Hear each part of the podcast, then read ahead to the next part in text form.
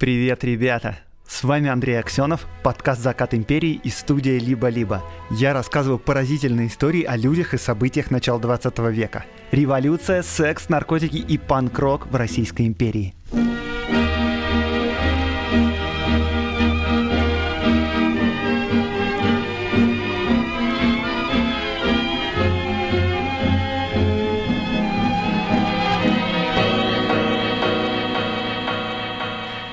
Студии «Либо-либо» запустили новый подкаст про историю медицинских открытий, которые изменили мир. Этот подкаст нарративный, как и мой.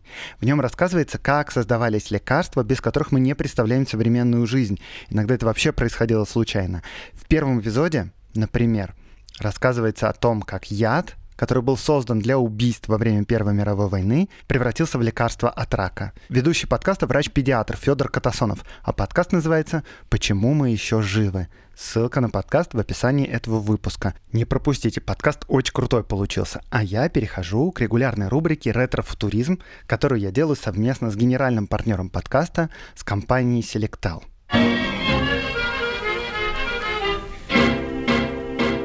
Прошлых выпусках я вам много рассказывал о разных идеях, о том, как должно быть устроено будущее, по мнению жителей начала 20 века, но ни разу не говорил про еду, пора это наверстать, и в этой истории нам никуда не деться от футуристов.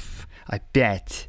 Но с другой стороны, кто, как не они, больше других думали о будущем? Итак, какой, по мнению итальянских футуристов из начала 20 века, должна быть кухня будущего? Во-первых, если вы помните, футуристы были фанатами технического прогресса. Они считали, что кухни будущего не обойдутся без соответствующего высокотехнологичного оборудования, разнообразного. Например, там должны быть озонаторы для придания вкуса еде, про дезинфекцию озоном при этом они, похоже, не подозревали. Дальше. Ультрафиолетовые лампы для увеличения количества витаминов в еде. Как это связано, не очень я знаю. Автоклавы, чтобы при готовке не разрушались полезные вещества. Разные химические и биологические анализаторы, индикаторы для определения вкуса и, например, недостатка приправ, соли или сахара. Но кроме этого, сам прием пищи должен будет поменяться. Некоторая еда на столе должна быть не для употребления, а просто для украшения или для запаха. Блюда должны быть маленькими, буквально на два укуса, но при этом разнообразными, и смена их должна происходить быстро-быстро. А еще во время приема пищи, в зависимости от блюда, должно меняться освещение и запахи. А еще за едой должны быть запрещены любые разговоры о политике. Вот это круто, я считаю пример одного из блюд, которые разработали футуристы. Называется оно «молоко в зеленом свете». Что это? Большая чашка холодного молока, пара чайных ложек меда, черный виноград, парочка редисок, и при этом чашка должна быть освещена зеленым светом. Подавать с минеральной водой, пивом или ежевичным соком.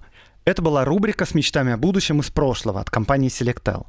Компания Selectel ценит изобретательность и нестандартные взгляды. В описании этого выпуска вы найдете ссылку на телеграм-канал Selectel, где можно почитать об актуальных технологиях сегодня и о будущем, которое нас ждет. Подписывайтесь.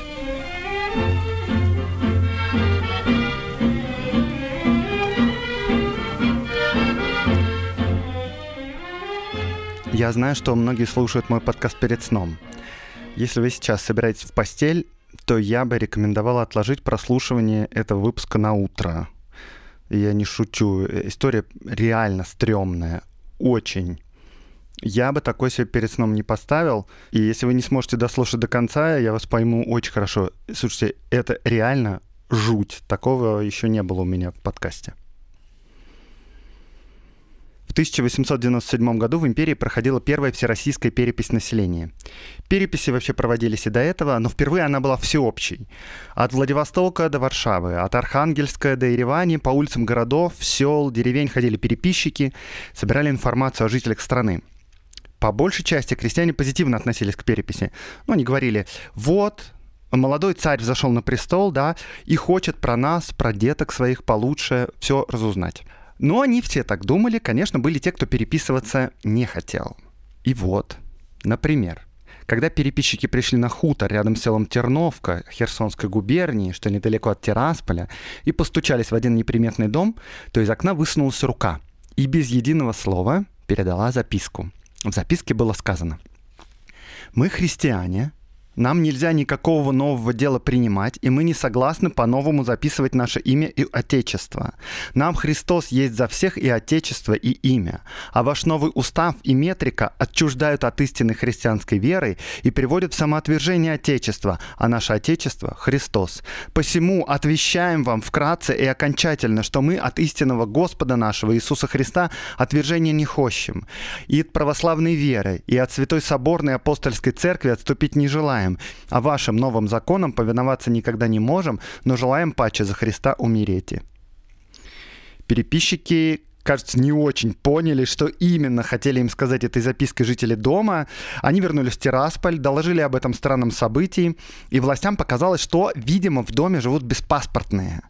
В то время вообще паспорт подданным Российской империи обычно нужен не был. Если вы жили в своем родном селе, никуда не собирались уезжать, то в принципе могли прожить всю жизнь без паспорта. Паспорт был необходим, если вы хотели, к примеру, поехать на заработки в город. И паспорт сроком действия на год за небольшую пошлину делался в любом вообще уездном городе. Если есть деньги, то можно себе сделать пятилетний или бессрочный паспорт. Таким образом, получается, общегражданские паспорта выполняли тогда примерно ту же функцию, что сегодняшние заграничные паспорта, которые нам нужны, да, только для путешествий за границу. А тогда общегражданский паспорт тоже был нужен, если вы собирались куда-то уехать, но не обязательно за границу, вообще куда-нибудь дальше 50 километров от родного села. И да, кстати, если у вас небольшое смущение появилось после вот этой моей истории про паспорта, то да, в Российской империи после отмены крепостного права крестьяне могли жить и работать где хотели. А вот в СССР, кстати, свободу перемещения отменили, и крестьяне не могли по своему желанию получить паспорт. А значит, уехать из деревни. Это было сделано для того, чтобы выкачивать зерно из села, продавать его за валюту. По своей воле крестьяне в колхозах сидеть не хотели надеюсь, что вы знаете, когда наши бабушки и дедушки из деревень получили право получать паспорта по своему желанию. Знаете? При Брежневе в 1970, блин, четвертом году. есть, да, крестьяне Российской империи, безусловно, имели больше прав, чем колхозники в третьей четверти 20 века в СССР. Ладно, возвращаемся в Российскую империю. Короче, если кто-то обнаруживался без паспорта вне своего родного уезда, то полиция его задерживала для выяснения личности. Процедура это особо ничем не грозила. Обычно таким людям выписывали просто штраф, выдавали временное свидетельство на 6 месяцев и отпускали в свояси, чтобы тот съездил в родные места и сделал бы себе паспорт. Паспорт было сделать несложно, недорого, это избавляло от проблем, поэтому люди без паспорта сразу же вызывали подозрения. Может, это дезертиры, или беглые преступники, или, например, евреи, которые живут вне черты оседлости. Короче, надо разобраться. Полиция, правда, не спешила, пока там переписчики вернулись в город, пока доложили, пока полиция решила разобраться. Прошло пара месяцев. Только в феврале полиция приехала в село Терновка, задержала семерых человек из этого самого подозрительного дома и посадила всех под арест. Как вы понимаете, жизнь без паспорта была хоть и правонарушением, но вообще-то небольшим.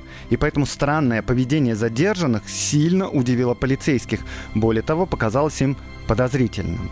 Среди семи арестованных выделялась женщина 35-40 лет, явно имевшая большое влияние на остальных. Остальные шестеро слушались ее и буквально смотрели в рот. Кроме того, все задержанные были в каком-то нездоровом возбуждении. Старшая женщина говорила громко, страстно и резко, вещала о скором Божьем суде, ни во что не ставила полицейских, так что те даже позвали врачей проверить, не сошли ли задержанные ненароком с ума. Но врачи только отметили ненормальную возбужденность арестантов, порекомендовали отнестись к ним снисходительно. Но вообще, правда, одну из женщин все-таки посоветовали госпитализировать, потому что она явно показывала признаки сумасшествия. Задержанные тем временем ни в какую не называли свои имена и фамилии, не говорили откуда они родом, беспрестанно молились и слушали проповеди старшей. Сразу же в день задержания они отказались от пищи, не ели все последующие дни, а одна из женщин даже не пила. Они говорили, что по своим религиозным убеждениям они могут принимать только ту пищу, которую заработают своим честным трудом. И в последующие дни они довели себя прямо до изнурения. Так что один старик и женщина, та самая, которая отказалась от воды, уже не могли ни сидеть, ни стоять даже на коленях, они лежали на полу. На четвертый день тюремное начальство предложило арестантам фрукты. И неожиданно истощенный старик схватил апельсин и очень быстро и жадно его съел. Остальные попытались остановить его, но не смогли. Начали страшно ругаться, опять пришли в невероятное возбуждение. это поведение было так неожиданно для задержанных за простое отсутствие паспорта, что власти предпочли их отпустить от греха подальше. Начальнику тюрьмы вообще начало казаться, что задержанные прямо жаждут поскорее умереть. Итак, арестовали их 5 февраля 1897 года, а уже 9 февраля они были отпущены под домашний арест в тот самый дом, из которого их забрали.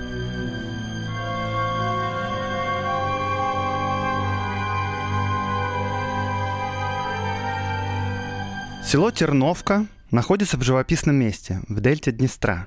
В этих местах река образует множество островков и рукавов, низины, которые часто заливает вода богато черноземом, вокруг в изобилии растут виноградники, фруктовые сады, и один из множества местных хуторов и земля вокруг него принадлежали крестьянину Федору Ковалеву. Запомните это имя, это центральная фигура сегодняшней истории. Федор Ковалев мужик энергичный, веселый, зажиточный. В общей сложности его хозяйство тянуло тысяч на 20 рублей, то есть на наши деньги миллионов на 20, то есть даже это не хутор, а хорошее такое хозяйство. С Федором Ковалевым жила его сестра Авдотья, его мать, слабоумный брат Дмитрий и жена Александра, которую все называли Анюша, и двое детей. Младшая дочка только родилась. А еще на хуторе жило и работало множество батраков. Но это все как бы дневная, явная сторона Терновского хутора. Была у него еще и тайная жизнь, скрытая от посторонних, тщательно оберегаемое. И сам Федор, и его жена, и его близкие были старообрядцами. На территории хутора действовал тайный скит староверов, что-то вроде монастыря, куда ревнители истинной веры могли удалиться от погибающего мира. Федор оборудовал для них специальный дом. Со стороны этот дом выглядел как хозяйственная постройка, что-то вроде сарая для телег. У этого дома были небольшие окна и фальшивые ворота, а настоящая дверь была сзади здания. Она была замаскирована кучами соломы и тростника. В доме были сделаны молельня и комнаты. Некоторые странники-староверы оставались здесь подолгу, другие приходили и уходили, но вся их жизнь проходила в тайне. Этих отшельников никто не видел и не слышал. Если нужда заставляла их выходить из дома, то только по ночам. В основном они там молились, читали духовные книги, беседовали, а Федор Ковалев опекал их. И сам он, и жена его, и мать, и некоторые работники, но не все, тоже принимали участие в молитвах и в родениях. И эта часть жизни Терновского хутора была скрыта от непосвященных. Во главе скита стояла женщина по имени Виталия властная, целеустремленная и набожная. Вообще не были и мужики, и старики, и женщины, но женщин в описываемое время было больше. Ближайшей помощницей Виталии была Поля младшая. Без совета с Полей Виталия сама ничего не предпринимала. Виталия умело заведовала духовными делами, читала молитвы, пересказывала деяния святых, хорошо знала старославянский. Осенью 1896 года за несколько месяцев до вот этого странного ареста после переписи атмосфера на хуторе начала сгущаться. Виталия и Поля стали постоянно говорить, что грядут гонения на староверов – они говорили, что старобрядцев всех толков и согласий будут заключать в тюрьмы и отправлять в ссылки, заставлять отрекаться от истинной веры, отнимать детей, перекрещивать их в никонианство и так далее. Говорили о грядущих тяжелых временах каждый день, все время сгущая и сгущая краски.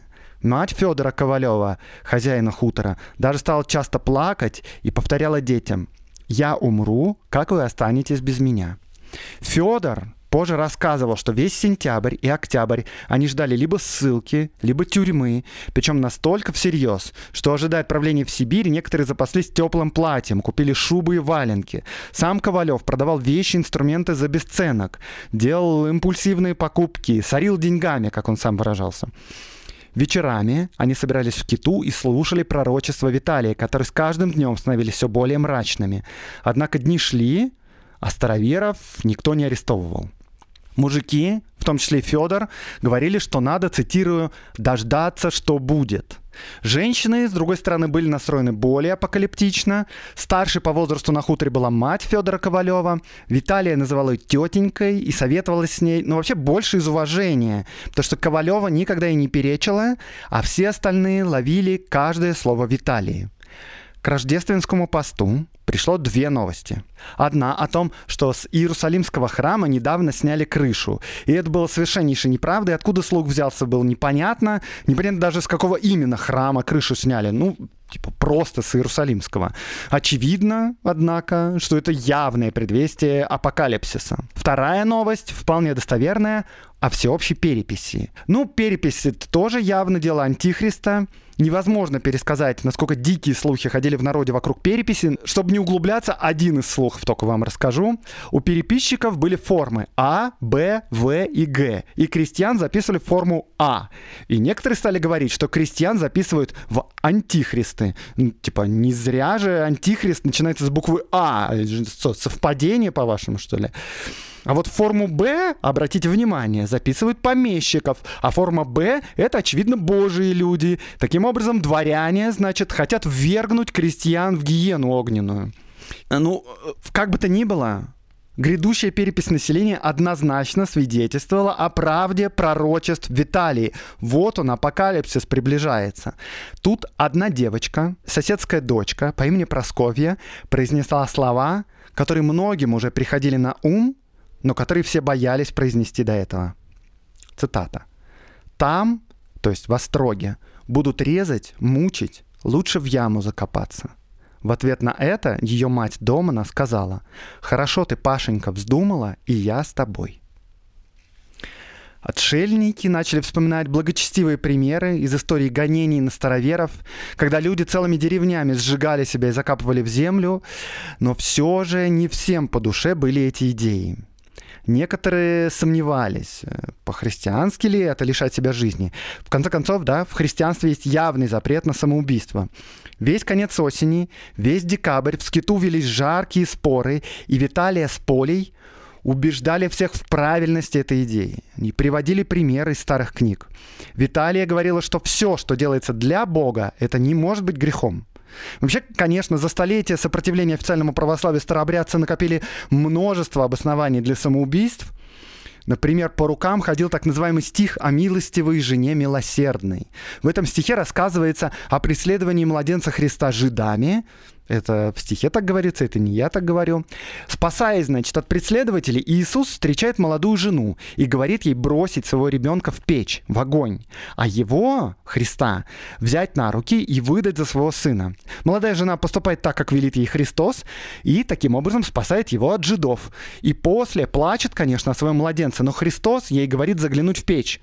А там она Увидала в печи вертоград прекрасный, в вертограде травонька муравая, в травоньке ее чадо гуляет, с ангелами песни воспевает, золотую книгу евангельскую читает.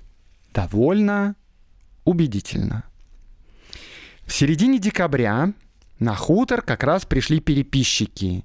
И это, конечно, всех убедило, что вот они, настают последние дни. Общаться с ними жители скита, как вы помните, не стали, только передали записку, и переписчики в недоумении удалились. Под конец рождественского поста было решено, что когда их заключат в тюрьму, а, то, что их скоро арестуют, вообще никто не сомневался, то все запостятся. То есть откажутся от еды и уморят себя голодом, чтобы не даться в руки Антихристу. Арестовывать их, однако, как вы помните, никто не спешил. Там несколько месяцев прошло. И тут кто-то сказал, а как же дети? мы попадем в рай, а детей у нас отнимут, перекрестят в никонианскую веру, и дети попадут в лапы Антихриста. И при этой мысли Анюша, жена Федора Ковалева, хозяина этого хутора, сказала, «Не отдам ребенка на погибель, лучше пойду с ним в могилу». Федор наш хозяин забеспокоился и передал слова жены Виталии, надеясь, что она отговорит жену от таких мыслей. Но Виталия сказала, опять цитирую, «Это она хорошо придумала, это пророчество. Добро, что она это нагадала, ей первой будет спасение». Федор, судя по всему, не был рад словам Виталии, и она пригрозила ему, что если тот не согласится с решением Анюши, то на него падет грех за три души.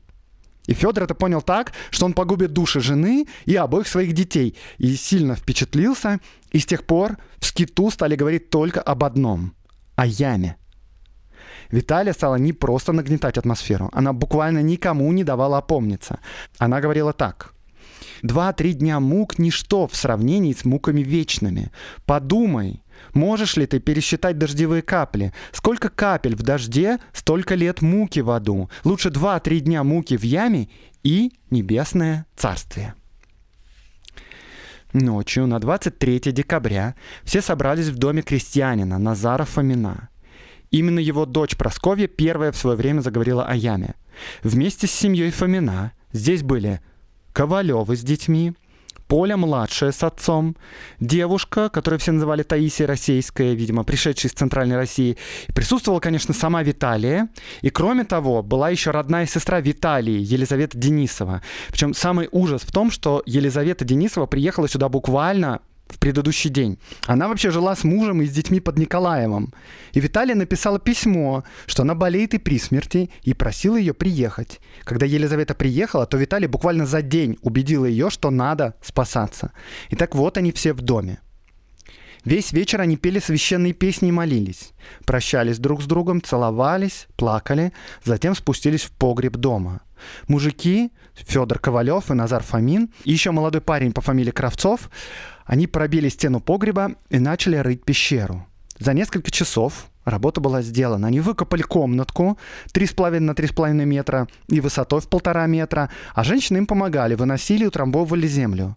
После того, как пещера была готова, все, точнее, почти все, кроме Виталии, Поли-младшей и Таисии Российской, надели погребальные саваны, вошли внутрь и улеглись на землю, молясь. Анюша, жена Федора, зашла туда с двумя дочерьми, одна из которых, если вы помните, была грудной, и Федор вошел вместе с ней. И тут возникла некоторая заминка.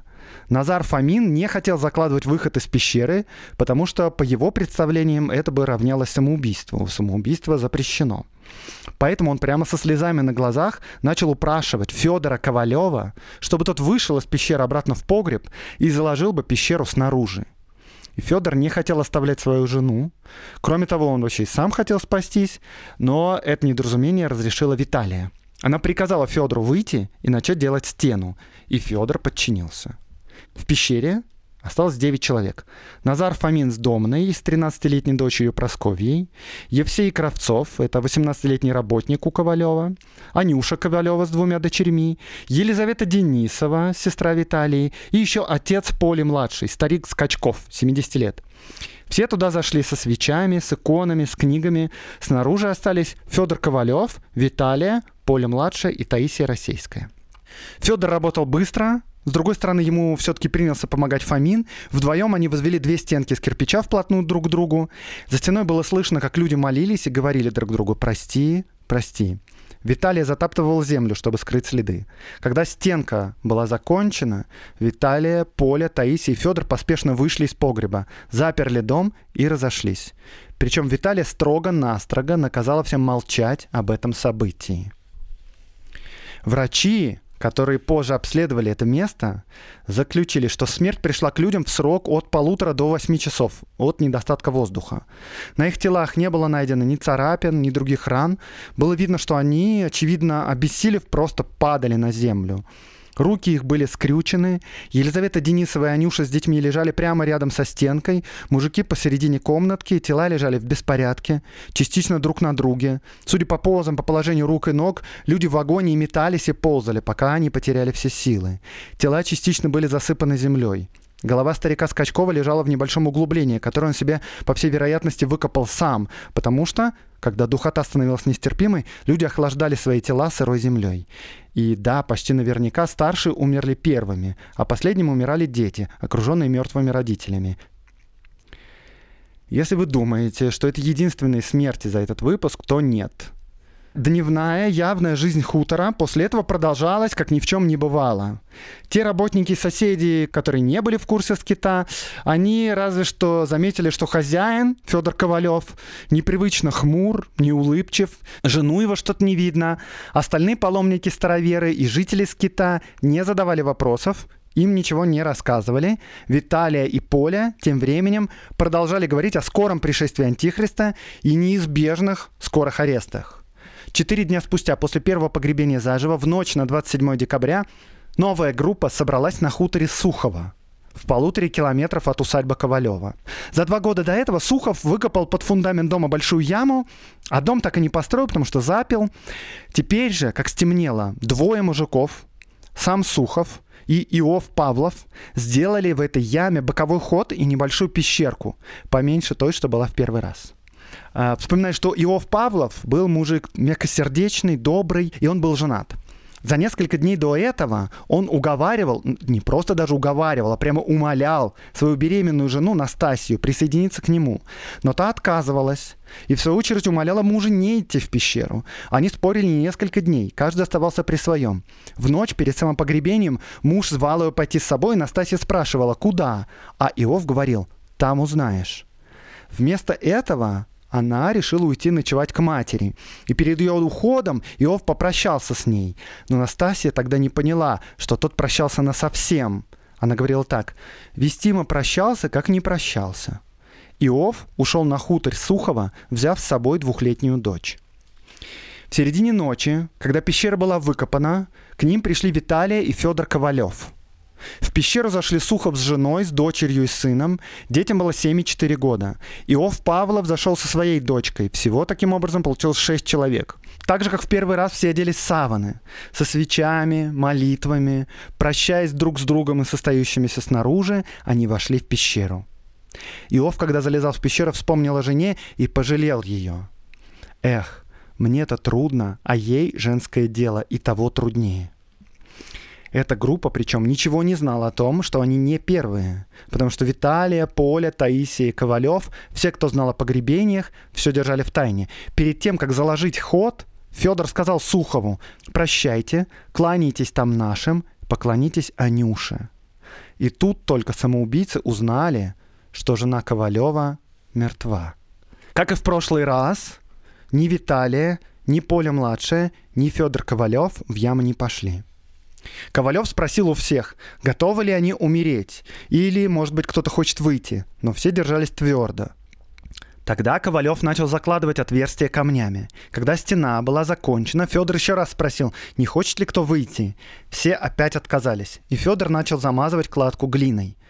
Когда работа была закончена, они с Виталией быстро вернулись домой на хутор Ковалева. Первая пещера была больше по размерам. Следовательно, в ней было больше воздуха. Первую пещеру заложили кирпичом, а эту Ковалев не только заложил, но еще и замазал глиной. И поэтому смерть наступила гораздо быстрее.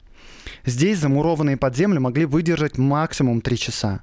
Когда спустя три месяца эту пещеру открыли, то увидели картину даже еще более ужасающую, чем в доме Фомина – Тела лежали друг на друге в полном беспорядке, скрюченные, согнутые. Сам Сухов был найден в полусидячей позе. У ног его лежала жена, и дети жались к родителям, как будто бы искали спасения. Как и в первой яме, у всех в руках были четки, все были босиком, в погребальных одеждах, мужчины в круглых шапках, а женщины в апостольниках. То есть в таких платках, которые обычно монахини надевают на головы. Второе погребение произошло таким образом через четыре дня после первого. Если вы думаете, что это последние смерти на хуторе, то вы ошибаетесь. Будет хуже. Весь январь прошел без новостей. Никого не ссылали в Сибирь, антихрист не приходил, но напряжение не спадало. Федор Ковалев превратился из веселого, работящего хозяйственного мужика просто в тень. Мать его почти каждый день плакала, ожидая скорого конца. Соседи и работники, которые не подозревали о тайной жизни на хуторе, видели, что с хозяином что-то не то. Видели, что жены детей Ковалева не видно, но с расспросами не приставали. В скиту непрерывно молились. Виталий и Поля младшие продолжали всех стращать скорым концом, но больше никто не закапывался. Тогда Виталий и Поля начали уговаривать всех запаститься, то есть уморить себя голодом, и с этой целью радикально уменьшили количество пищи, которые давали жителям скита. Однако умирать никто не спешил. Но тут произошли события, которые всех убедили, что Виталий и Поля были правы. 5 февраля на хутор наконец-то прибыли полицейские и арестовали всех, кто находился в скиту во главе с Виталией. Староверы, конечно, поняли это как неоспоримые доказательства наступления конца света. Они уже давно решили, помните, да, что в случае ареста перестанут принимать пищу и умрут от голода, чтобы спастись. И вот они начали выполнять свой план. Пока Виталия со своими последователями сидели в тюрьме, Федор Ковалев остался на хуторе. Полицейские его не стали забирать, потому что они знали, кто он. Кроме того, на хуторе остались старшие женщины. Мать Сухова, мужика из второй группы, Поля старшая, сестра Поля младшей, еще Виктория Российская. И они видя, что остальных арестовали, принялись уговаривать Ковалева закопать их. Ковалев отнекивался, но женщины говорили ему, «Найди для нас место, закопай нас, открой яму, где Назар», то есть Назар Фомин. Ковалев им отвечал, Нельзя туда, где Назар. Как вы будете лазить, топтаться по них, и там негде сидеть, там нету места. Куда вы их уберете? Ну, сбоку выкопай другую мину. Мина — это яма, пещера. Как видите, несмотря на то, что Федор и Виталий держали все в тайне, женщины знали про оба погребения. Во-первых, прошел месяц, а люди пропали. Во-вторых, Таисия Российская присутствовала при погребении первой группы. И, видимо, она рассказала. Федор, однако, отказывается закапывать женщин, потому что первые процедуры и так прошли для него нелегко. Тем временем полицейские отпустили арестованных. Старобрядцы вернулись на хутор, и среди них тоже пошли разговоры о самозакапывании. И особенно беспокоилась Авдотья Ковалева, сестра Федора. Все задержанные при аресте тогда не говорили своих имен и фамилий, чтобы их не занесли в списки Антихриста. Но Авдотью опознал кто-то из посетителей тюрьмы, и ее имя и фамилию записали. Когда они вернулись на хутор, то Виталия читала над ней молитвы, чтобы избавить от скверны, но Авдотье это казалось недостаточным. И когда Виталия с прочими задержанными вернулась и обнаружила, что старухи упрашивают закопать их, она решила их поддержать.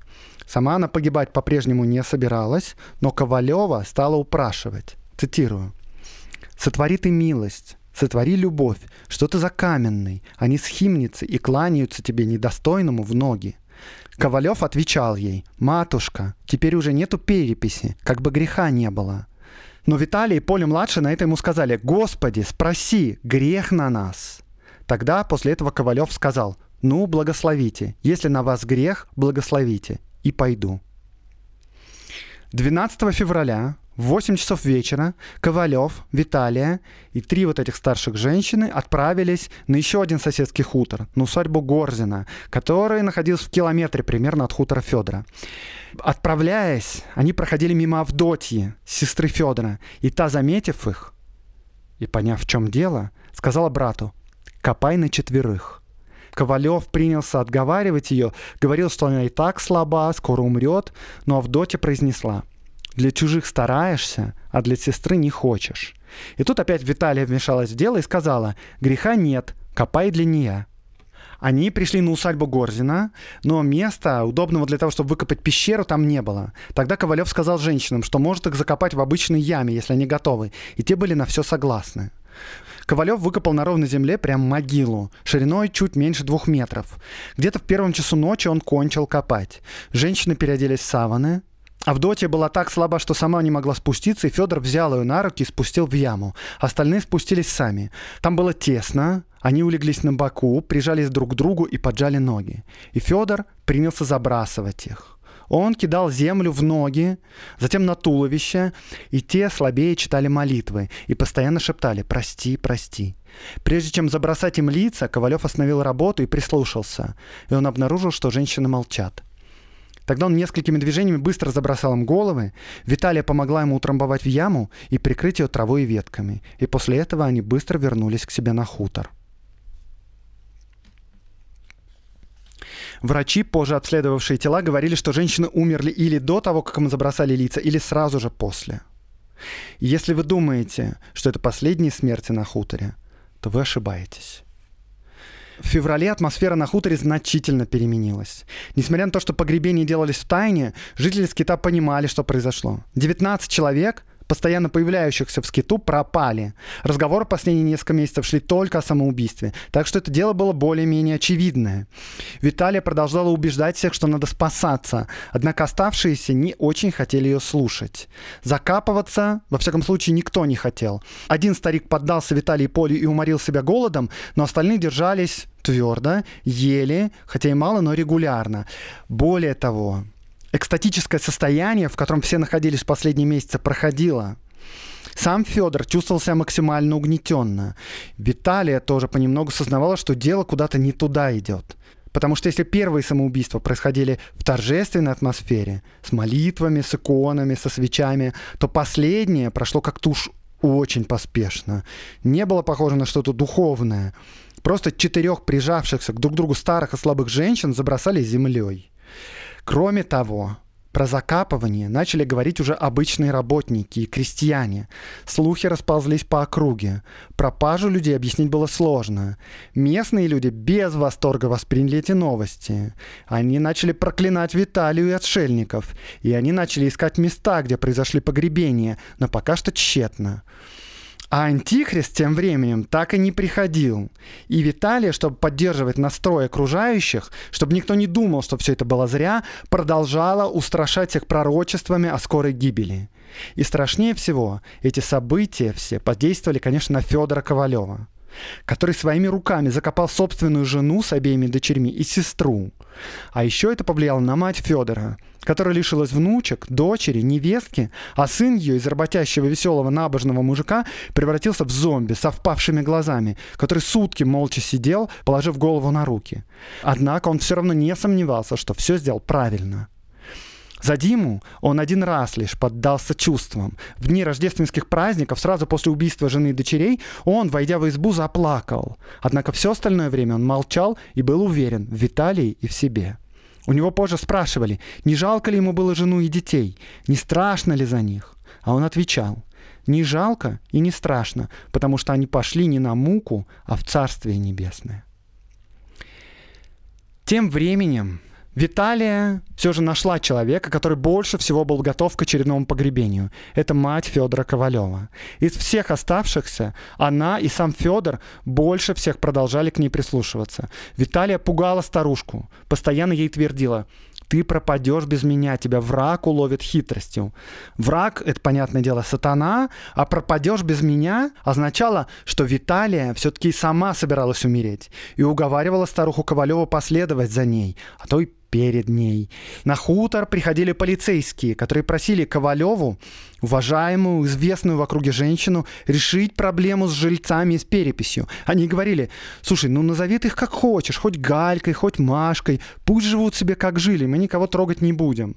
Но когда полицейские уходили, Виталия говорила Ковалевой, что все это расставленные врагом сети, что даже под чужими именами в книге Антихриста никого записывать нельзя, что все это соблазн и мучительные раздумья Ковалевой-старшей разрешил сын, но не Федор, а Дмитрий.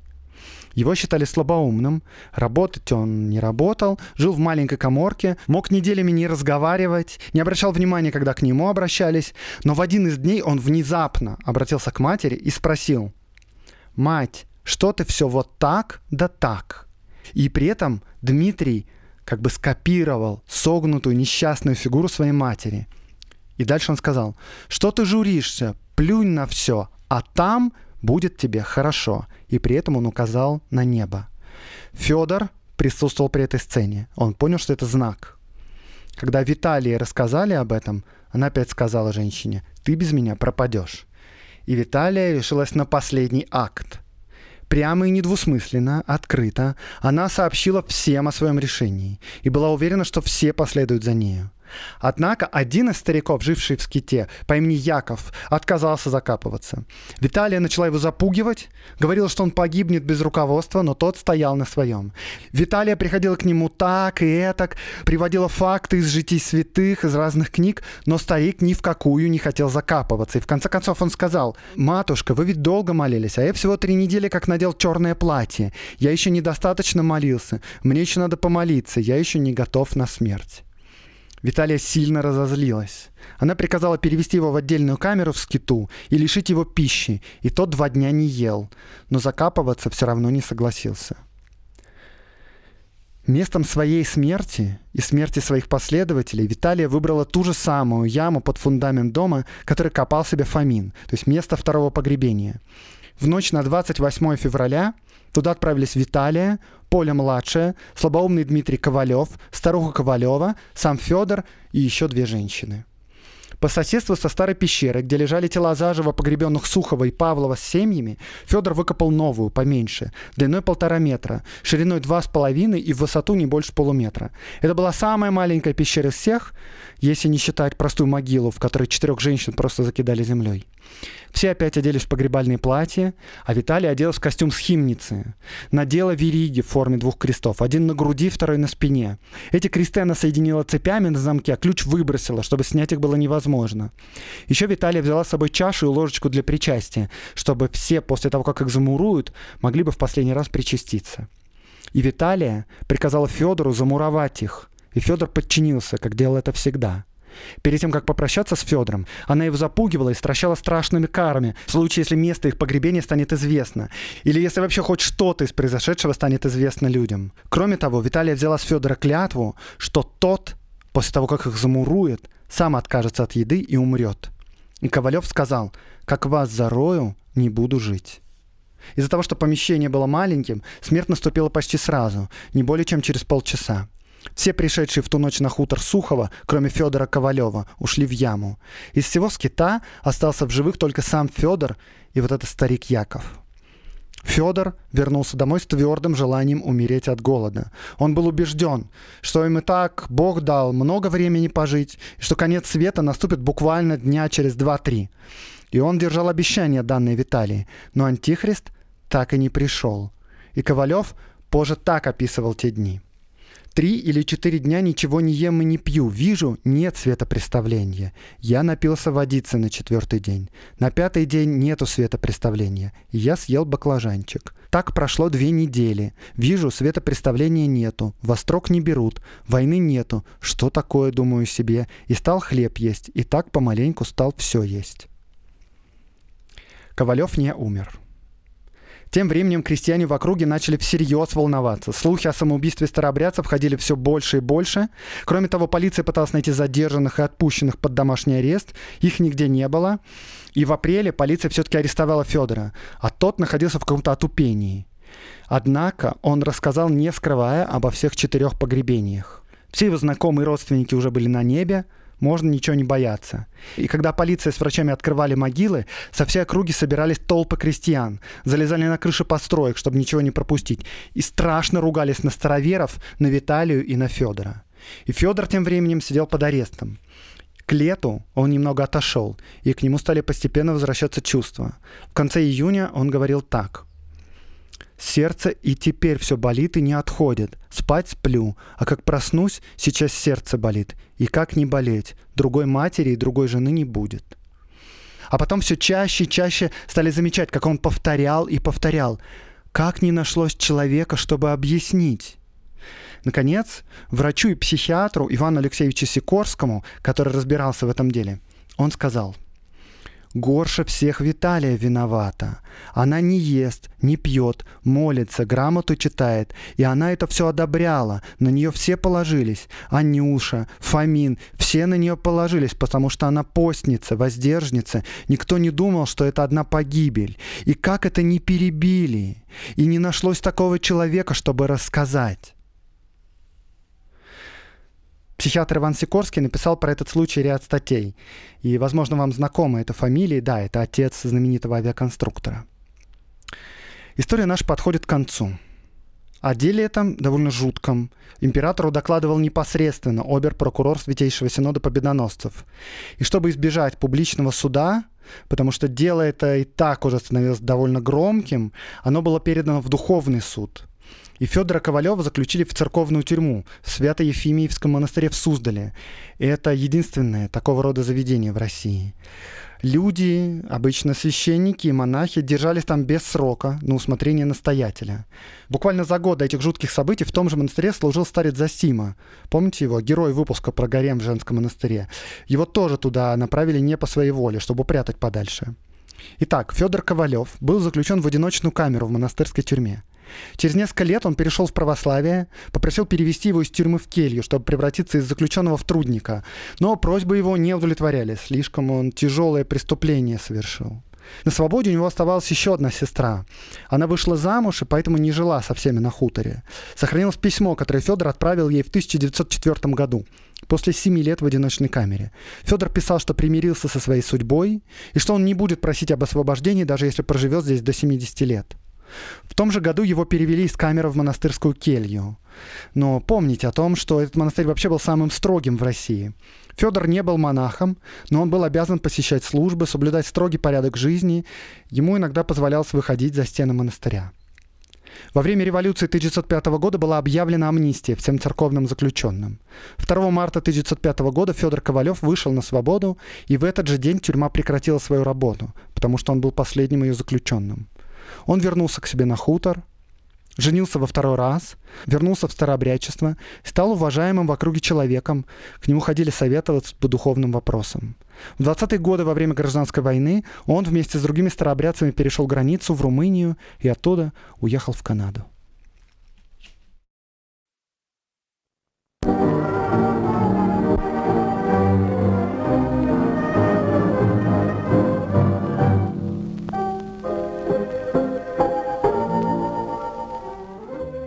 Вами был Андрей Аксенов, подкаст «Закат империи», студия «Либо-либо». В подготовке этого выпуска мне помогала Катерина Серебренникова, редактор, Евгений Каланский, который делал факт-чек. До встречи через неделю.